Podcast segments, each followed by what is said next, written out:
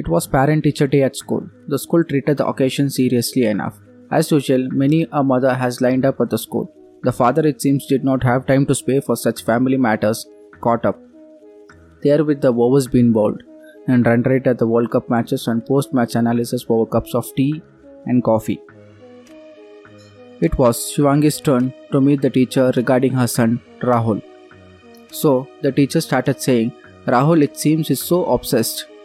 When the beep came, Shivangi excused herself for a moment and fished her smartphone out and said, "It is Rahul's dad wanting to know if I have managed to reach the school in time." She pressed yes and looked up at the teacher and said, "You were saying that Rahul was so obsessed with the studies?" The teacher cleared her throat and said, "That was not what I was saying. We have noted that Rahul is..." The beep went again. Shivangi looked at the phone and said it was Rahul's younger brother wanting to know how the meeting is going. Shivangi pressed the thumbs up emoji and sent it and looked up at the teacher again. "You were saying that Rahul is doing well." Once again the teacher cleared her throat and said, "That was not I was saying, and if you could please put your mobile phone..."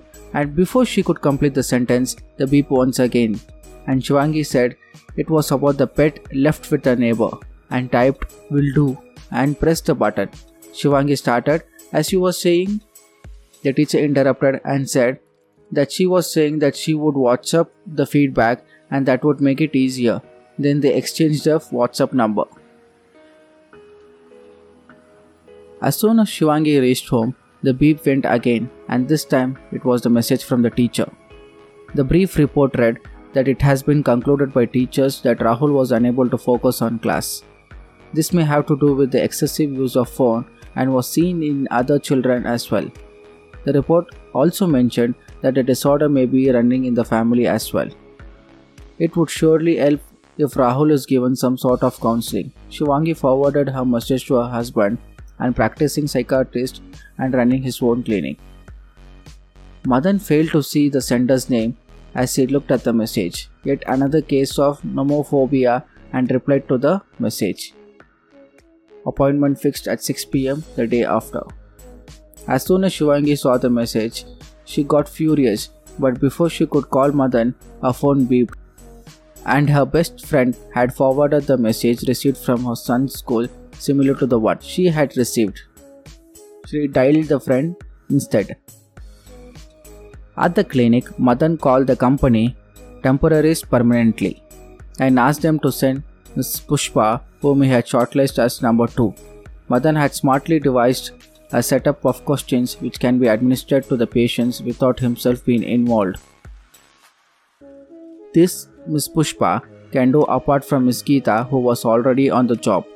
He had also developed a template for a standard diagnosis for nomophobia, with his friend who is running a counseling clinic with a sharing arrangement for each and every case. Nomophobia is nothing but a tentative name for smartphone addiction. The world of psychiatrists and counselors is yet to come up with any therapy. Nobody is going to buy the therapy if they are told simply to switch off the smartphone and keep it away. So Madan and his counselor friend have smartly devised a set of exercises with mumbo-jumbo terminologies added with the fancy fee to go with it, and the consultancy and therapists were doing very well since they launched it quietly. The clients were assured that it was all safe as it did not involve any use of the drug. Only when Madan reached home, he realized that the nomophobia was knocking at his own door when Shivangi mentioned it is the dinner time. But they hardly had time to discuss it as the phones were pinging constantly and they got immersed in it. Rahul and his brother Prem were likewise busy with their own devices. Nomophobia had invaded them quietly. Nomophobia is a proposed name for the phobia of being out of cellular phone contact. It has been considered as a symptom or syndrome of problematic digital media use in mental health.